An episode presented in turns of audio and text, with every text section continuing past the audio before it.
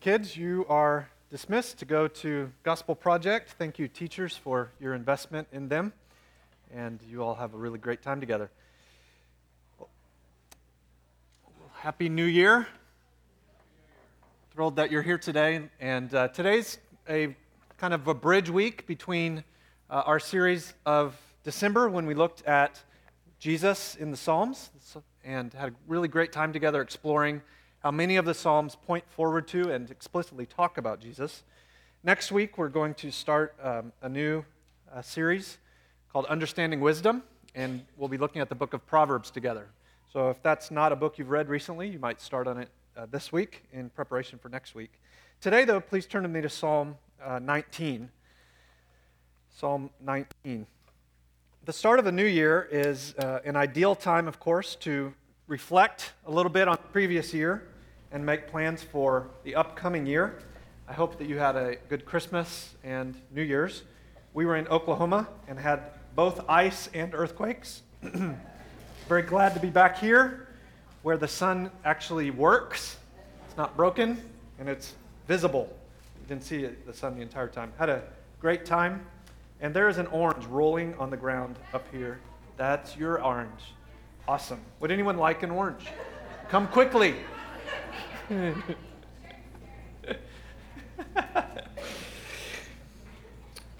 when you think about this year, 2016, what do you personally see as the most significant need that you have?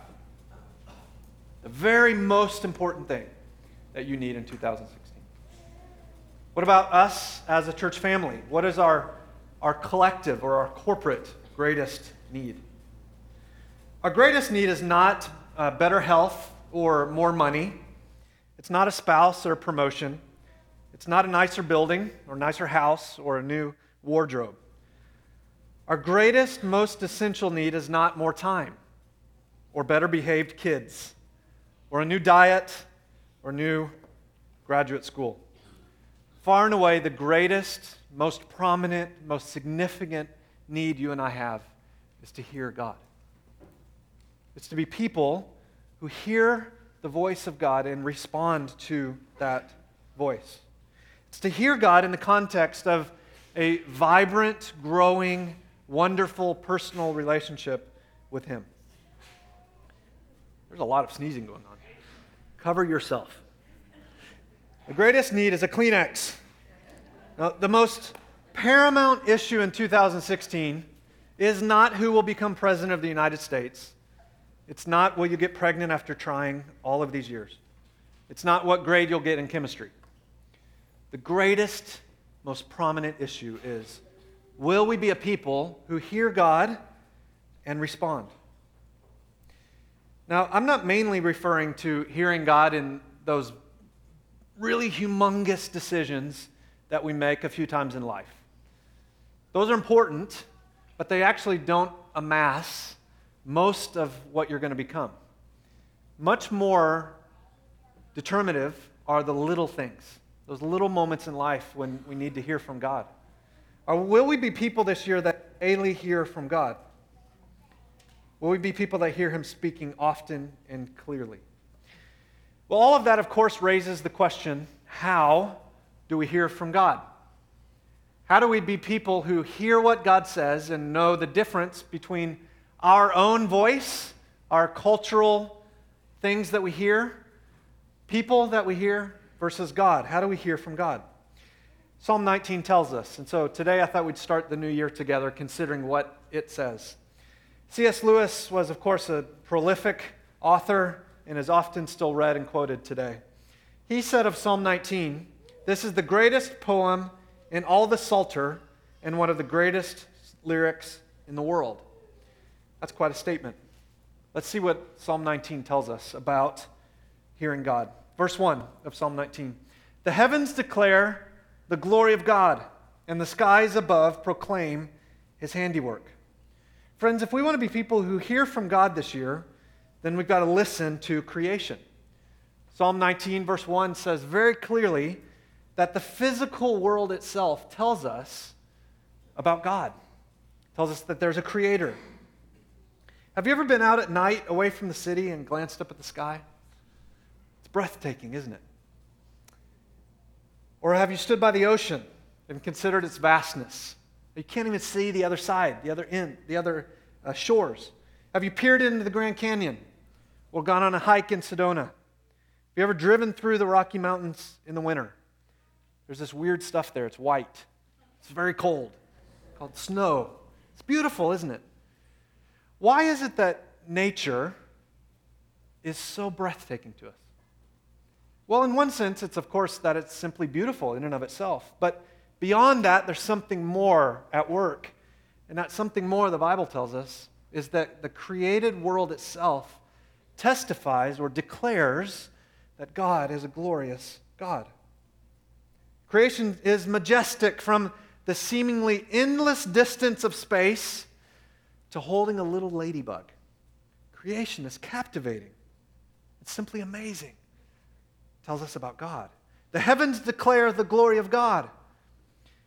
And as this psalm goes on, it goes on to describe for us how that works or what the testimony of the Creator is in the creation. Look at verse 2. Day to day pours out speech, and night to night reveals knowledge. This is telling us that the creature, the, the Creator's voice in Scripture is continuous. It's not as though God made the world and spun it on its axis and then let it go its own way, and now it just goes by its own force. That's deism, it's not Christianity. Christianity says that God continues to speak through what He's made because He continues to cause it to do what it does. Christians believe creation is actively maintained and sustained by God, through which God is continually making Himself known. Friends, the world's not here by freak accident, it's not here by random chance. It's here because the active, unseen hand of God intentionally created it and continues to sustain it. Now, I'm not talking today about how God did that. That's an important issue, but that's a topic for another day. But rather today, simply saying the fact that the world exists, Psalms tells us, is God declaring himself glorious. Every moment of every day, what has been made is testifying to the one who made it. Day to day pours out speech, and night to night reveals knowledge. However old the earth is, and if you nudge the person sitting next to you, they probably have a different opinion about that than you do. And by the way, that's okay. There's nothing in the Bible that says this is how old the earth is. So I'm thankful this part of the country Christians don't really fight about that very much. It's a silly thing to fight over. It doesn't matter, it makes no difference. It's here, you are here, and God declares that what He's made says who He is, and He's glorious.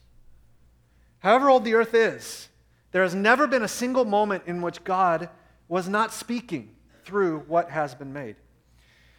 Theologians, if you pull off a big book that talks about theology, they'll call this general revelation. And by that they mean general revelation is the way in which God generally makes himself known to all people everywhere through what has been made. General revelation is purposeful. It declares that God is glorious, as Psalm 19 says. It's also continuous, it never stops, as Psalm 19 says. It's also universal. Look at verse 3. There is no speech, nor are there words whose voice is not heard. Their voice, referring to what has been made, their voice goes out through all the earth, and their words to the ends of the world. There is not one square inch of the globe that doesn't testify God is glorious. From the fact that space goes on forever to that little ladybug I mentioned a moment, both proclaim God is good, God is glorious. How often we miss that. If you want to hear from God in 2016, quite simply, I would say something you probably didn't come expecting to hear today. Go outside, walk around, and enjoy what God has made. You can do that even in the desert. Amen? David, the author of this psalm, hones in especially on one aspect of God's creation the sun. We're familiar with it.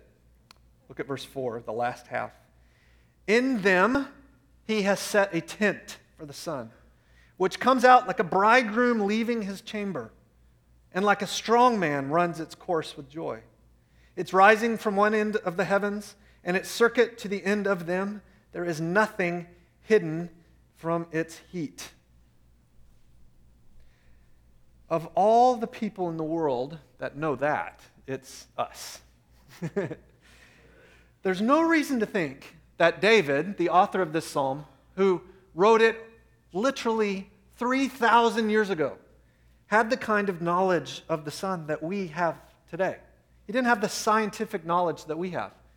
He didn't know that the sun is primarily made of hydrogen and helium. He probably had no idea about that. He didn't know that it has the power to burn for billions more years, but there'll come a time when it runs out. He probably didn't know that. He didn't know that it takes light from the sun eight minutes to get here. So that the light outside right now left the sun eight minutes ago. That's how far away it is. That's incredible. David probably didn't know any of that. But he knew that the sun declares the glory of God. He saw the sun as a daily voice of strength and joy and energy. Those images he used might be embarrassing to us at least the first one, but it gives us a picture of joy. He says the sun is like a bridegroom. It's like a groom leaving the bedroom who has just enjoyed his wife for the very first time. It's bursting forth with joy. He says it's like an athlete who runs his course with joy. Creation testifies to the glory of God. So, again, you probably didn't come expecting to hear this today. But Turn, you, do you want to hear the voice of God this year?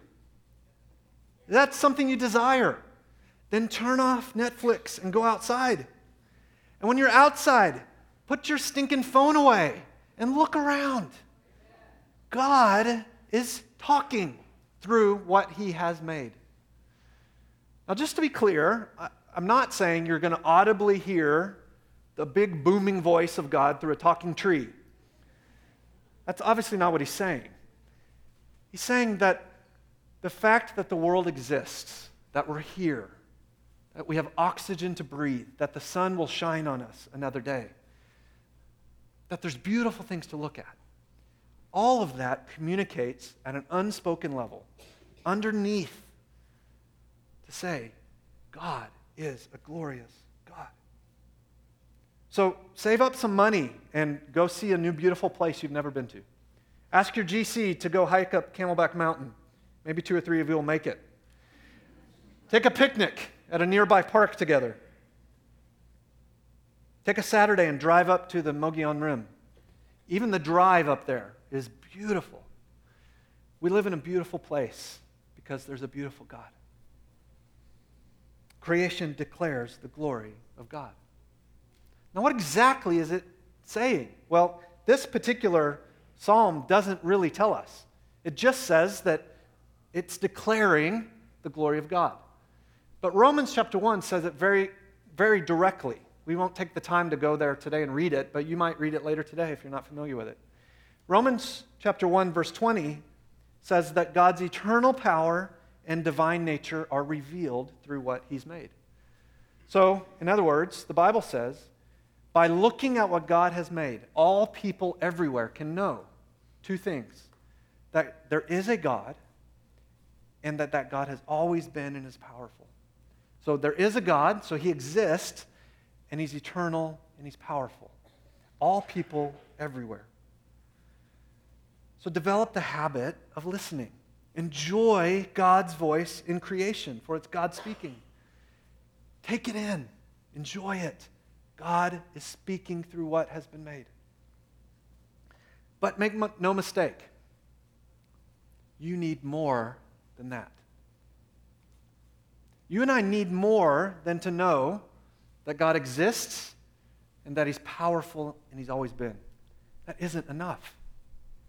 That knowledge of God is sufficient to hold us accountable for rejecting Him. That's what Romans 1 tells, that tells us. But it's not enough to tell us the meaning of our lives. It's not enough to tell us how to be right with Him. It's not enough, enough to tell us what's evil and what's good. It's not enough to tell us what to do with our money or our bodies or how to reconcile a relationship that's gone bad. None of those things will we learn through what God says in creation. Creation is insufficient. It does not tell us that the powerful Creator is also a God of mercy and love and goodness and justice and forgiveness. You cannot learn that through enjoying nature. We need a more full knowledge of God. As powerful as creation's testimony of God is, it's not enough. It cannot save you. It's not enough to instruct us on how to live. It's not enough to free us from the things that enslave us. It's not enough to make us good coworkers this year, or better friends, or parents, or spouses. And it's certainly not enough to get us through the trials and hardships that we will face this year that we know nothing about yet. Creation is an insufficient declarer of the knowledge of God. It's good, but it's not enough. We need something more, something better. If we want to hear from God in 2016 in a sufficient way to know who He is and how we're to live, we need something more. We need a more complete source. Are you with me? Psalm 19 tells us what that source is. And it does it in a way that tells us creation is wonderful, it's amazing, enjoy it, but it's not enough. Because he's going to describe a different source of knowledge that's better, that's more complete. Look at verse 7. The law of the Lord is perfect, reviving the soul. The testimony of the Lord is sure making wise the simple. The precepts of the Lord are right, rejoicing the heart. The commandment of the Lord is pure, enlightening the eyes. The fear of the Lord is clean, enduring forever. The rules of the Lord are true and righteous all together. Friends, God's revelation of himself in nature is glorious, but God's revelation of himself in Scripture is even better. How does the Bible trump nature? Well, that's what the psalm just told us. It says, being perfect, the Bible revives the soul, meaning it gives us refreshment. It tells us everything that we need to know to know God and love God and follow God. Everything. It's not deficient in any way. It says that being sure and trustworthy, the Bible can make us wise. It tells us being right, that the Bible gives us joy and confidence in everyday life. It tells us being pure, that the Bible enlightens our eyes. It, it teaches us what's good and lovely, so that we'll learn to have an appetite for the things that are good for us. It tells us that it's clean, meaning that the Bible speaks to us with words that are pure, that are trustworthy, that we can count on, that we can depend everything on. Being true and righteous, the Bible warns us against sin. So, to maybe say that a different way, Scripture trumps nature because nature tells us God exists and He's powerful, but it cannot tell us that God became a man and died for our sins. And that's knowledge we desperately need. Nature tells us God exists and He's powerful, but it cannot produce the joy of knowing God is our Father.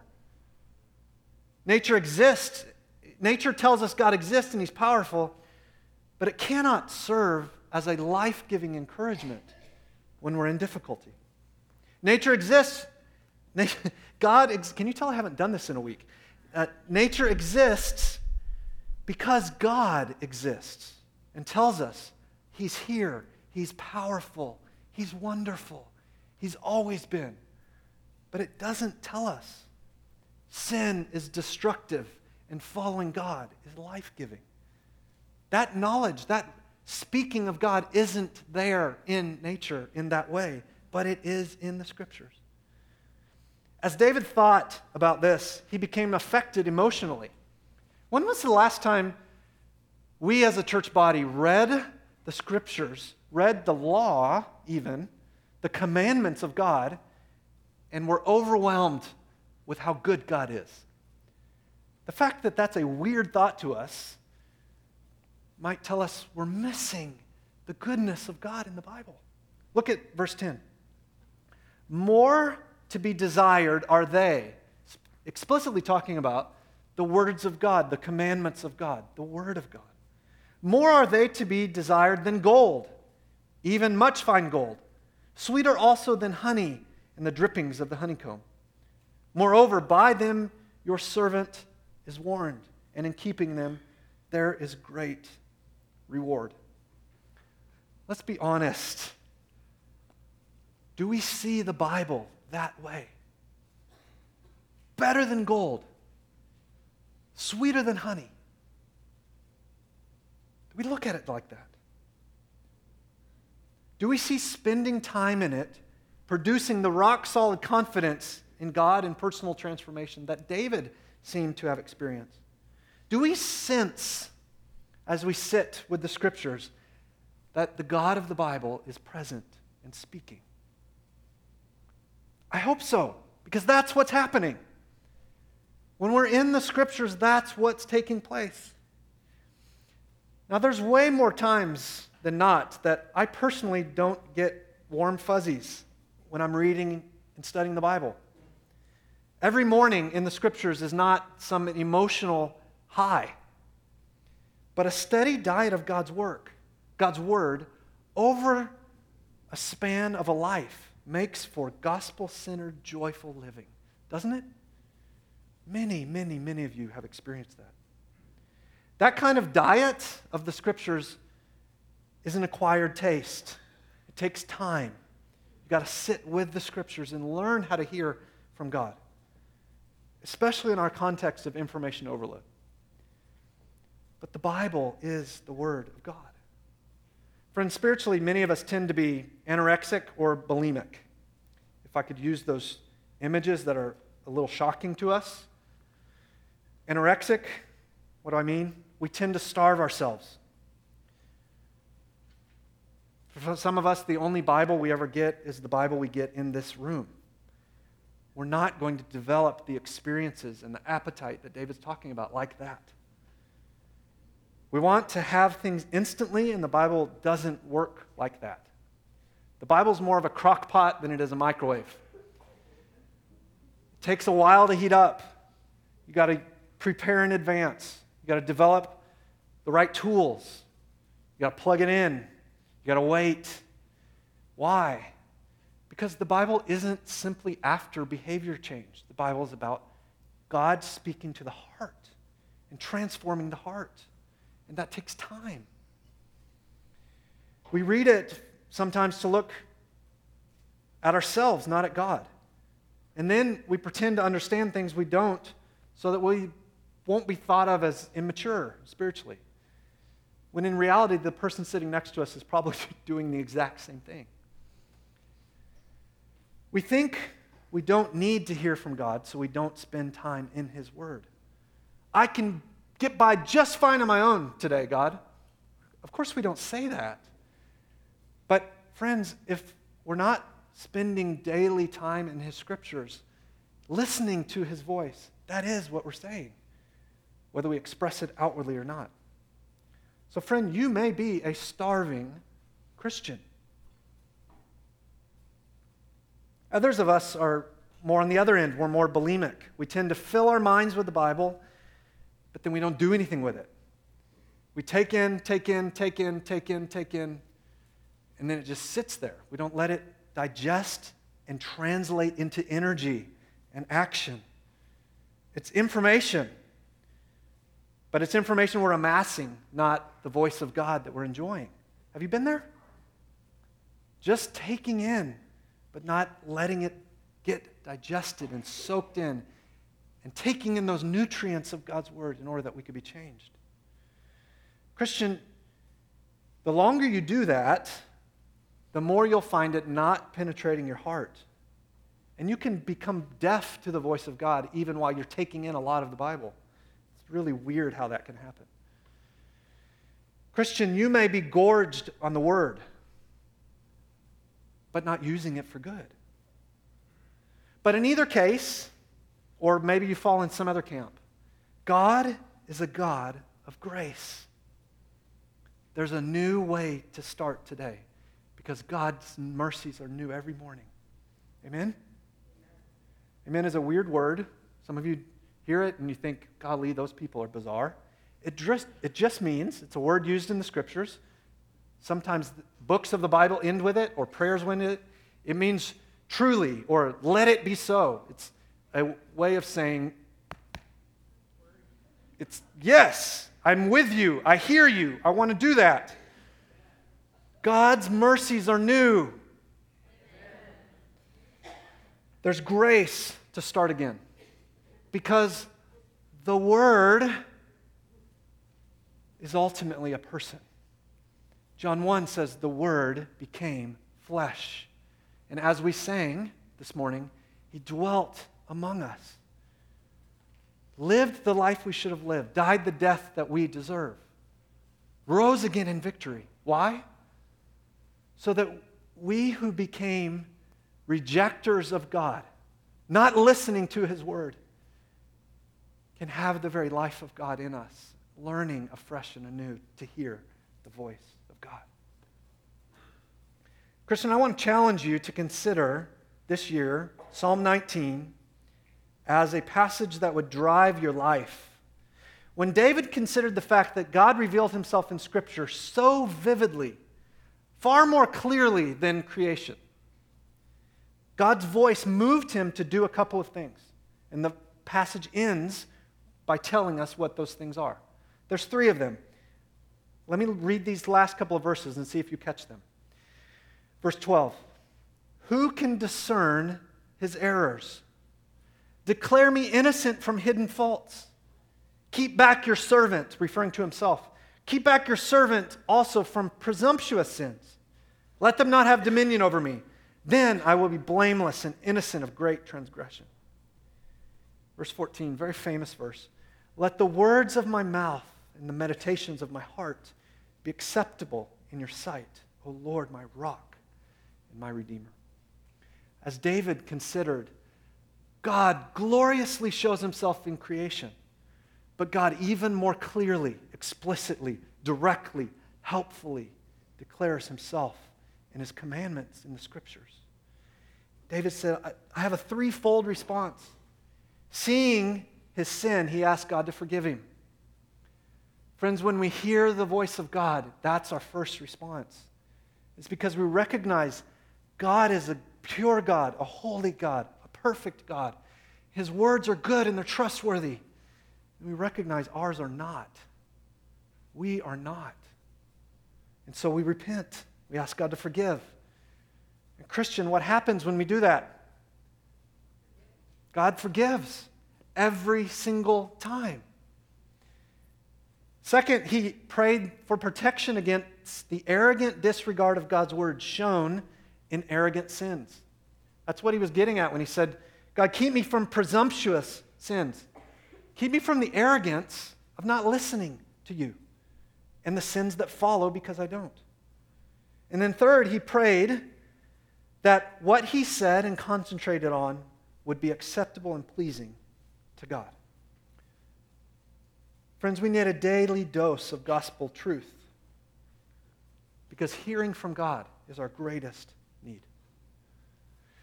When you came in today, you sat on a bookmark, or perhaps you noticed it and didn't sit on it. Um, Abby, is there one there you could hand me? I thought I had one up here. Thanks, darling. Um, on the front of this card that's very bright, it will glow in the dark. Everybody want to try? Um, matches the uh, content and logo that we used for our prayer series last year. On the front side is some prayer directives. God really spoke to us as a church family through the Lord's Prayer last year, didn't He? You want to make that your habit of prayer. Here's the things we talked about. Great little reminder of ways we can gather together and pray in this room, in uh, our places of work, home, dorm, apartment, um, all in Starbucks, ways that we can gather and remember and pray together. On the opposite side is something you haven't seen. So this would be new to you today. Um, I want to encourage you to consider taking on a daily plan of reading the Bible. There's lots of different plans out there, uh, many of them are good. Uh, this one is not broken down into days, and it's not a one year plan. And I'll explain why those two things. My experience with friends, myself, other brothers and sisters in Christ is that most of the plans out there to read the Bible through in a year don't end up helping, they end up discouraging. Because if you miss a day, then you're off a day. And if you miss two or three, then what do you end up doing? Screw it. I'm not going to bother with the whole thing. I don't mess with it at all. Right? I think it might be more helpful to think in terms of weeks and not days. And then in a multi year approach instead of a single year. The ultimate goal isn't to get through the Bible, it's for the Bible to get through to you. And so it may help to go slower. The main goal isn't to get tons of content, but to actually hear from God. Now, there's benefit to just going through the Bible in great chunks, and that's a, a thing that is wonderful to do. I'm not trying to discourage it. But it may be more helpful, particularly if you've never done this, if you've never had a plan through which to get the Bible into your life, than to do something like this. Uh, we didn't come up with this. Um, one of the authors we recommend here frequently, Tim Chester, wrote this, and this is the first year in a three year plan that if you chose to take it on, would get you all the way through the Old Testament once and through the New Testament twice in a span of three years. That is a reasonable goal for all of us. I'm an incredibly slow reader. I'm not very smart. I struggled in school. I have to read something over and over and over and over for me to remember it at all. Uh, and I can do this. I'm confident all of you are smarter than me. You're brighter than me. You read faster than me. And God loves you every bit as much as He loves me. And He wants to speak to you, He wants you to hear His voice. So, our encouragement to you today is to take this plan and read it. Start today, start tomorrow. We're only, what, what is today? The third? So, we're about halfway through the first week. You have the rest of the time in the week. Read a couple of chapters a day. Spend time with God. Listen to Him. Now, why this plan? Because God speaks through His Word. God is a speaking God. God wants to speak to you. He wants to tell you who He is, what He's like, what He's done for you, what He's doing today, what you can count on. What if you do it in His strength will be a blessing to you? What if you don't do it will harm you? Who He is, what His character's like, what He's done, for you in Christ. God is a speaking. Now, a couple suggestions as you consider going about that. And uh, this one would be the biggest, maybe most important thing I would say is don't try to do this in isolation. Choose, ask somebody in your gospel community or a friend, maybe somebody that's discipling you or you're discipling, maybe somebody that you go to a connection class with, you live near, you sit by in this room, maybe somebody that's not even a Christian that might consider reading the Bible with you. Ask someone to read with you. Don't do it alone. There's tremendous benefit to reading the Bible in community. Second, I would suggest that when you fail, then you simply try again. When you fail, try again. Some of us in this room are naturally disciplined people. We thrive on getting things done. Most of us Routine and discipline makes us want to vomit. That's okay. Don't get discouraged about that. Don't not try because you think you're going to fail. Because guess what? You're going to fail. You will miss a week. You will get sick and puke your guts out. You will have a sick family member that you've got to take care of. You'll get overwhelmed at work. You'll get behind at school. Something will happen this week that you don't read your Bible an entire week, probably. Guess what? God's mercies are new. Start again. Simply pick up at that week and keep going. And then I want to encourage you to read to hear from God and be refreshed in the gospel. There's a way of reading the Bible that's simply reading the words on the page and getting smarter about particular content. There's another way to read the Bible and meet with God. And, friend, I want to be honest with you. The, the latter takes more time. If you want to be a person that is accustomed to the voice of God, it's going to take something from you. It's going to mean you have to give time to it. It's more of a crock pot than a microwave. We live in a time of knowledge overload. We are inundated with information. Much of it is the same stuff coming from multiple sources that we hear over and over and over and over and over and over and over. What if we put our, our phones down? And if, if this isn't a habit you have, I want to encourage you, you can start with a little bit of time. Take, take an, an alarm clock, set a timer on your phone, and say, Tell me in 20 minutes or tell me in 30 minutes. And then try to set time aside. Let it go. And just sit with the scriptures and pray and listen to God. At the in the beginning, that will be extremely difficult. You will think of everything except God. The silence will be deafening because we're so accustomed to noise. But, friends, that noise is crowding out the voice of God. The thing you need the most, the thing we need the most, the thing I need the most, is to hear God. And God speaks. He is not a quiet God, and He speaks through His Word. If you're not in the habit of listening to God, David, one of the most successful wise, wealthy, pleasure seeking men who ever lived said, God speaks through what God has made, so enjoy it.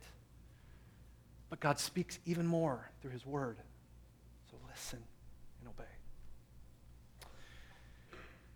The late philosophy professor and brilliant author, Dallas Willard, said our failure to hear God's voice when we want to is due to the fact that we do not in general want to hear Him.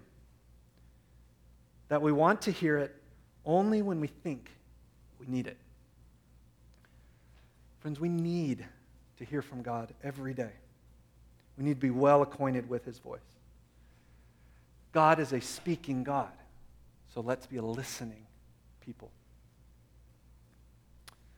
We pray with me?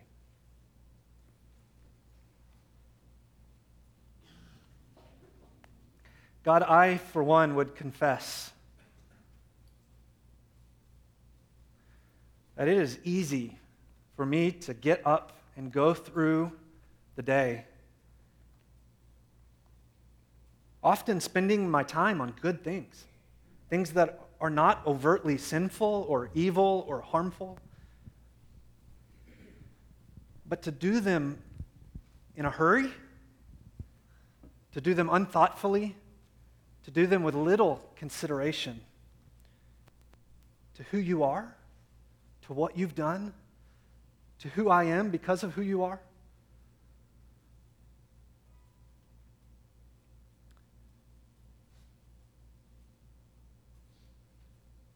Perhaps there's another brother or sister here today who would say the same. Father, thank you that you have not left us without your word. The most horrific thing we could imagine is that there would be a God to which we are accountable, but whom does not speak to us in grace and truth. Thank you that you are a speaking God. We pray that this year, we pray that today would be a day that we hear you. And Father, would you direct, literally, I pray a big prayer. I pray every single person in this room would consider what Psalm 19 has said and would start afresh and anew, would take on this plan or some other plan, would communicate to somebody else. I'm going to read the scriptures. Would you do it with me? And then would thoughtfully, intentionally, patiently, humbly, expectantly read the scriptures to hear from you. Forgive us, God, for rejecting your word. Thank you that you have forgiven us for that.